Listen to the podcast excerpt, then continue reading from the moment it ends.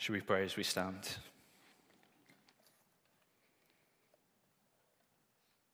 Father God, thank you that you want to speak to us this evening through your word, the Bible. Thank you that you want to show us your goodness so that we might enjoy you more and so that we might be changed more into the likeness of your Son, Jesus Christ. Work in our hearts now by your Spirit, we pray. In Jesus' name, amen. Please do take your seats.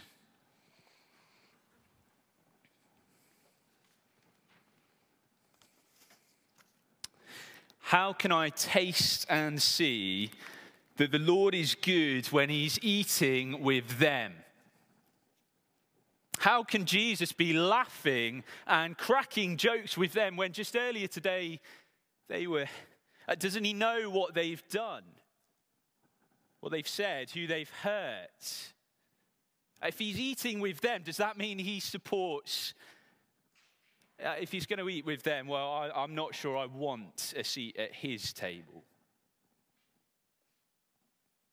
Tonight, we're going to think about how we can taste and see that the Lord is good when he eats with sinners. How this good and holy God can share a meal with the ungodly and the irreligious if you've ever read one of the Gospels, then you can't escape from the fact that Jesus is constantly sharing meals with a wide range of people. Uh, and that more often than not, he's in the presence of those that no one else would want to be. Uh, the kind of people you don't invite around for dinner in case they steal something on their way out are the kind of people whose mealtime small talk just leaves everyone around the table feeling quite uncomfortable. The kind of people you don't invite around in case someone hears that they were at your house. Uh, and so their bad reputation rubs off on you as you're associated with them if we've been in church for a while, these verses may have lost their effect a bit. Uh, they might be familiar to us. We might immediately jump to, Isn't this wonderful? Uh, this is vintage Jesus. This is why he is my king. All of which I think are the right response to our passage. But I wonder if Jesus were physically here today, sharing meals in Nottingham wherever it is, with people that you and I know, who would he have to share a meal with for you to think, really? Them? As we consider this question of how we can taste and see that the Lord is good when he eats with sinners, uh, we're going to focus in on three pictures in our passage that Jesus uses to show us why this is really good news to rejoice in. News worth shouting about because it's news that helps each of us in this room to taste and see that the Lord is good. Picture one a doctor for the sick. Uh, we're jumping into Matthew's gospel in a section where Jesus' authority is on display for all to see. Uh, if later you read chapter 8, you'll see him perform miracle after miracle healing the sick, calming the storm, casting out demons. And then at the start of chapter 9, he even claims he has the authority to forgive a person all their sins, all the wrong things that they have ever done in this life. And we pick up the story as Jesus moves on from that place in chapter 9, verse 9. Look with me as Jesus went on from there, he saw a man named Matthew sitting at the tax collector's booth. Follow me, he told him. And Matthew got up and followed him. While Jesus was having dinner at Matthew's house, many tax collectors and sinners came and ate with him and his disciples. When the Pharisees saw this, they asked his disciples, Why does your teacher eat with tax collectors and sinners? Tax collecting has never been a popular job. Uh, but it is an important one.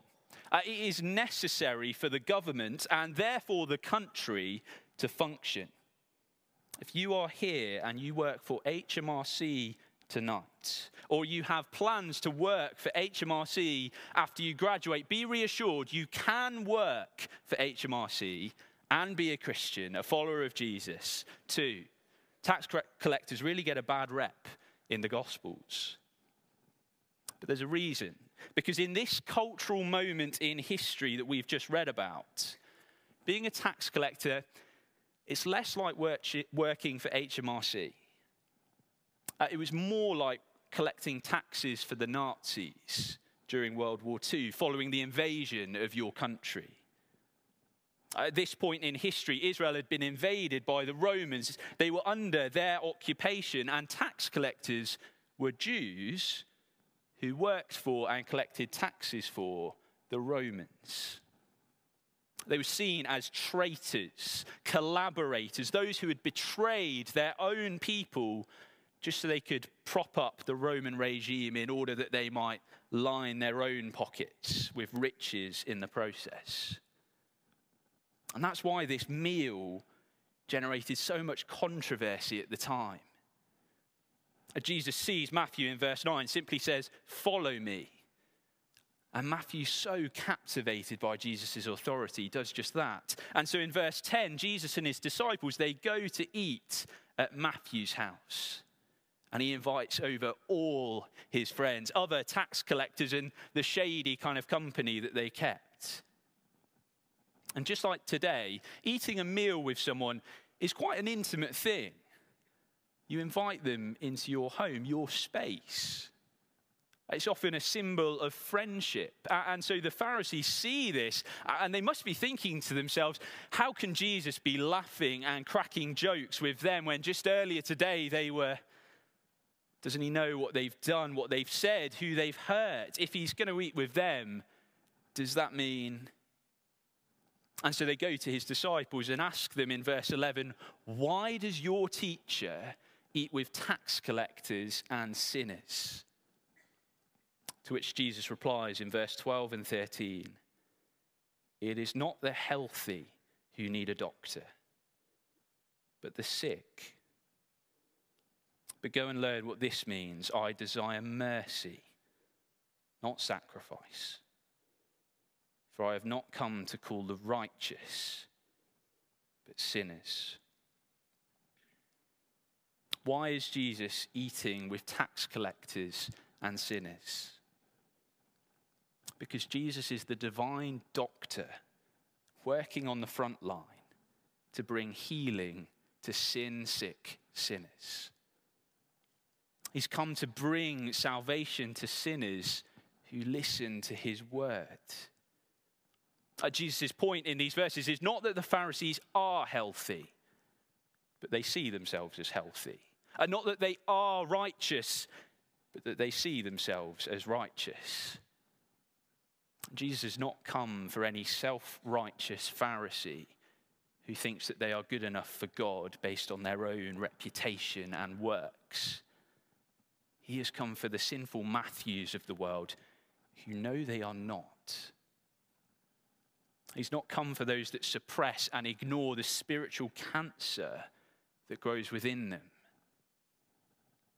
He's come for those who know that they are spiritually sick and who humbly, desperately throw themselves into the care of Jesus, accepting the healing medicine for sin and for death that only He can bring. Pharisees were those who thought they were good enough for God. They offered the right kind of sacrifices, they ate with the right kind of people. And so Jesus quotes them, Hosea chapter 6, verse 6, where God had said to his people, I desire mercy, not sacrifice. Jesus is saying, I don't want your outward sacrifices. I don't want your religious deeds or your good reputation. I want your heart. Following me is not about proving what you can do for me, it is about accepting what I can do for you. To follow Jesus is to admit that you are a sinner, just like everybody else. and to humbly receive the mercy that only He can offer. And it then looks like extending that same kind of mercy that you have received from God to those around you. Michael Green writes this Jesus' kingdom is a one class society for sinners only. How can Jesus be laughing and cracking jokes with them when just earlier today they were? Doesn't he know what they've done, what they've said, who they've hurt? He can eat with them because he can eat with you and he can eat with me. This is how we can taste and see that the Lord is good when he eats with sinners. Because Jesus knows and sees everything that we have ever said, thought, and done. He knows all of the ways in which we failed to live the lives that we were made to. He is the only one who knows you and me fully, inside and out, beyond the veneer that we put up on a Sunday. And yet, despite what he knows and what he sees, he still longs that we join him at his dinner table. In fact, he loves us so much that he was willing to bring us healing from our sin, even though the only cure for our sin required his death on the cross. And he was willing to endure that death on the cross so that you and I might have a seat at God's dinner table. The only question is are we willing to walk through his restaurant doors if the sign nailed to the outside reads, for sinners only. Point two, picture two, a bridegroom for the bride. Probably while he's at Matthew's house eating the same meal, uh, some of John the Baptist's disciples come and ask Jesus another question. Uh, but this time it's a question about fasting. Uh, fasting was very common in Judaism. There were lots of special days where you would fast and give up food. Uh, and the Pharisees were known to show special spiritual devotion uh, by fasting at least two times a week, which meant that Jesus' disciples, they stood out because they didn't fast. Look down with me at verse 14 and 15 of our passage. Then John's disciples came and asked him, How is it that we and the Pharisees fast often, but your disciples do not fast? Jesus answered, How can the guests of the bridegroom mourn while he is with them? The time will come when the bridegroom will be taken from them. Then they will fast. Where are they? There they are. In just a few weeks' time, I'm going to have the privilege of speaking at the wedding of two of our members here. They're over there Joseph Warren and Amy Nash. Not long now. Uh, I'm sure it's going to be an amazing day full of joy and celebration, and it is a day that I am looking forward to. But I want you all to imagine for a moment that as I come up to speak, instead of scrubbing up well, wearing one of my best wedding suits, I, I instead come up crying, looking utterly miserable, uh, wearing all black sackcloth, my hair totally unkempt, uh, and I've even taken some ashes from a fireplace uh, and poured them over my head. How do you think Joe and Amy and their gathered friends and family would feel? Already seeing some uh, worried reactions. Jesus' point in these verses is you do not wear funeral clothes to a wedding. You don't fast at the wedding reception. To us, this might seem like slightly strange imagery to use, uh, but here Jesus is picking up on Old Testament imagery where God describes himself as a bridegroom and a husband for his people, his bride. John Piper writes about these verses in his book on fasting, A Hunger for God.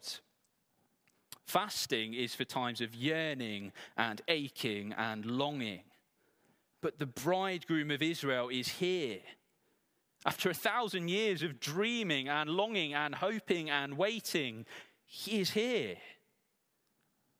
The absence of fasting in the band of disciples was a witness to the presence of God in their midst.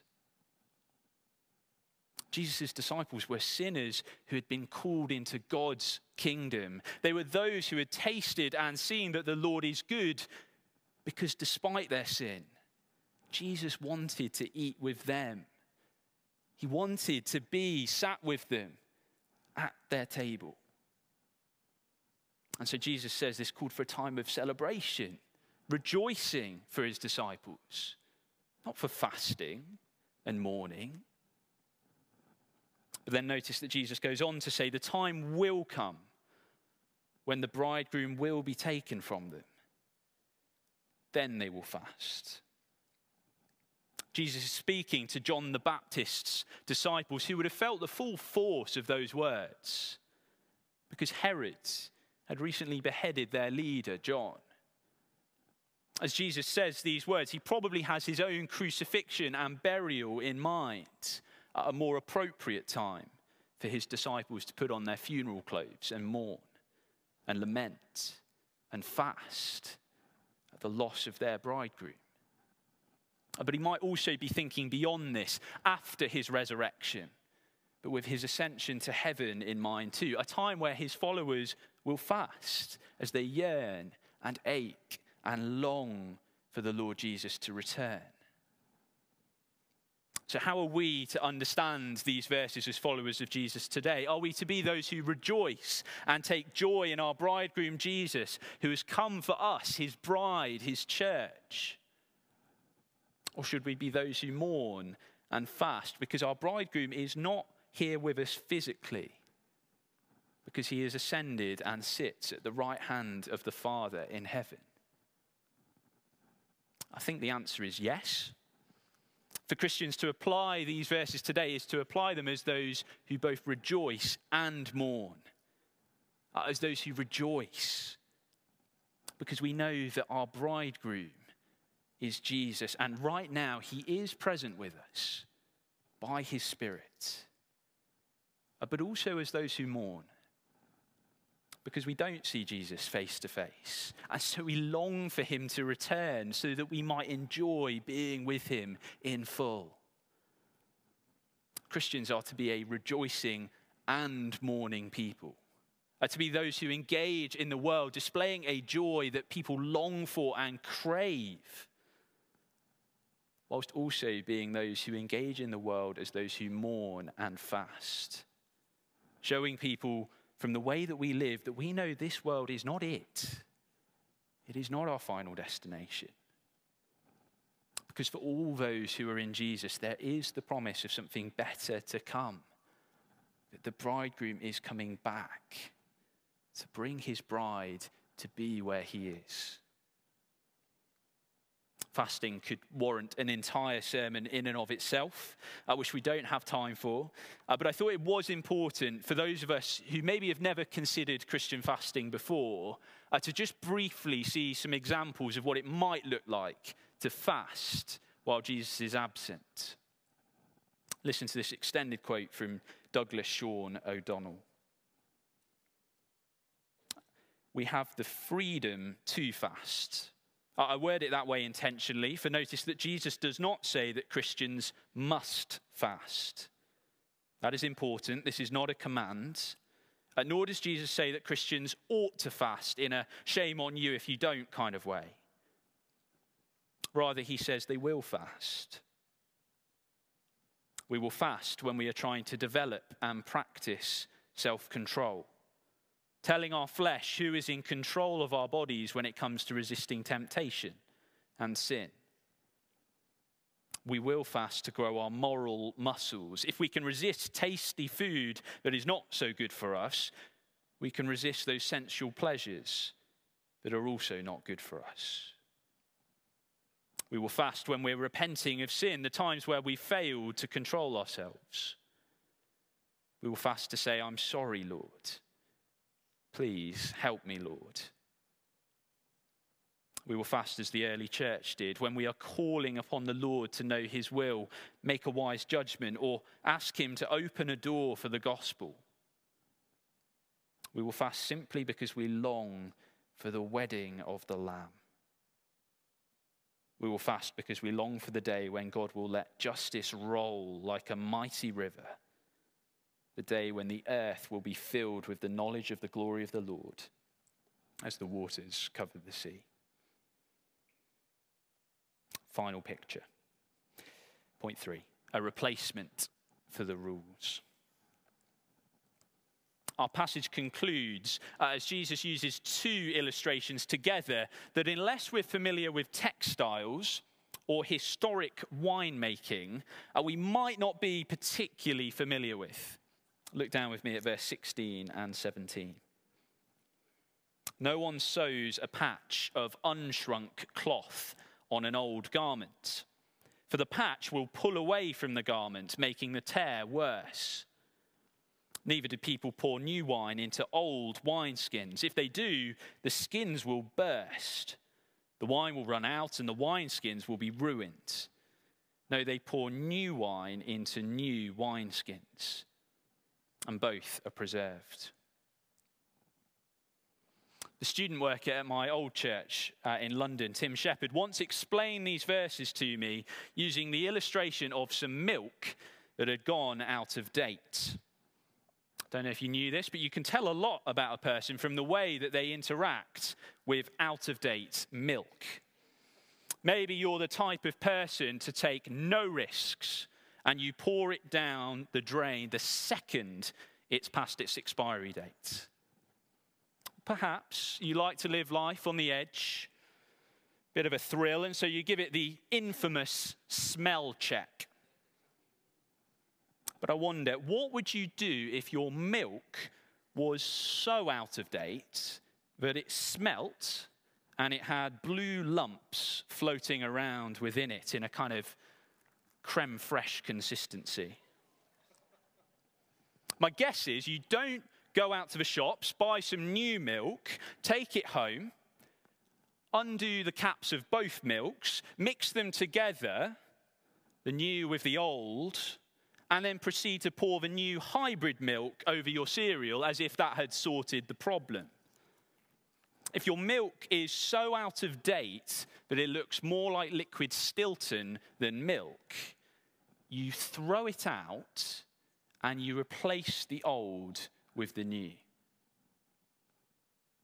Jesus' point here is that he has brought something new that replaces the old, something new and good that the rituals and the traditions that the Pharisees had constructed just could not contain. His kingdom and his teaching, uh, they're not a new patch that you can just stitch on to the old garment. It's not something that can be contained by old wineskins or they will burst. It's not something that can be mixed together with the old. Jesus has brought something totally new that if you try to mix with the old, it will destroy it. He's come to undermine the Pharisees' self righteous way of doing things. He's come to uproot the idea that relationship with God is somehow based on our good deeds and our good works. Jesus has not come to call the righteous, but sinners. And this is good news for anyone here tonight who knows that they are a sinner. Don't misunderstand what Jesus is saying here. He's not disconnecting himself from the Old Testament. And he's certainly not claiming to disconnect himself from the God of the Old Testament. In fact, we've seen the opposite as he's drawn upon that bridegroom image from the Old Testament. But Jesus is disconnecting himself from the false religion the Pharisees had constructed for themselves and any other religion that says that relationship with God is somehow based upon our achievement or our merit or our reputation. The wonderful news that Jesus brings is that entry into his kingdom is based on grace alone, on faith in what Jesus has done, and not in what you and I could do. So if you're a follower of Jesus, and you have come to our evening service this week, having spent the last week soaking in shame, worried that you're not a good enough Christian for God, feeling like an impostor sat around his dinner table, be reminded that your place there is based entirely on Christ's finished work, not on your own. It is based on His goodness, not your faltering merit or achievement. Your place at His table is dependent on His great love for you, not on your wavering affection for Him. You're there because He loves you and He wants you to be there. He's not come to top up your good efforts this week. He's come to be your goodness, which is wonderful, freeing news because it led to even someone like Matthew from our passage. It led to him no longer collecting taxes, instead, writing an entire gospel celebrating what Jesus had done, the freedom that he had bought. If you come to our evening service next week, expecting a normal service, then I'm afraid you are going to be disappointed. Don't worry, most of the normal components of an evening service will still be around. We're going to sing together. We're going to hear God's word read and preached, and we're going to enjoy gathering together as the Lord's people. But we're going to do so over a three course meal. Because as part of our Taste and See series, we thought it only fitting that we actually shared a meal together. So please turn up, normal place, normal time. As Miriam said, maybe don't eat before you come. In fact, maybe try and come to our evening service hungry. So that together we can spend some time helping one another to taste and see that the Lord is good, as we are fed both physically and spiritually. And during next week's service, we're going to particularly think about the Lord's Supper, a time where we mourn and lament that our sin was so bad that it required the death of God's one and only Son. But as we rejoice and celebrate that God so loved the world that he gave his one and only Son for us a time where we rejoice that because of Christ's work on the cross, we can know that our bridegroom is present with us as we go out into the world this week. He's present with us by his Spirit each and every day, whatever comes. But also as we fast and long and yearn for his return so that we can see him face to face in a world where the bridegroom and the bride will never be separated at the time where we celebrate the wonderful news that Christ Jesus came to replace the reputational rules of the world by eating with sinners like us, showing us that we really can taste and see that the Lord is good. Let's close our time by praying.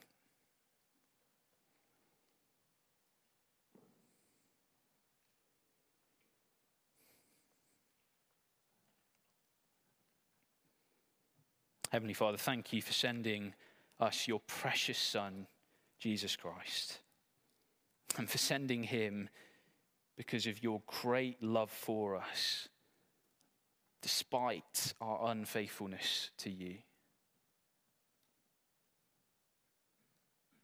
Help us this week to fix our eyes on him,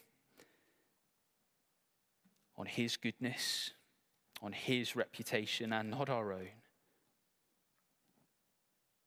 and help us to be those who extend the love and the mercy that we have received from Him to all those, all those you bring into our path this week.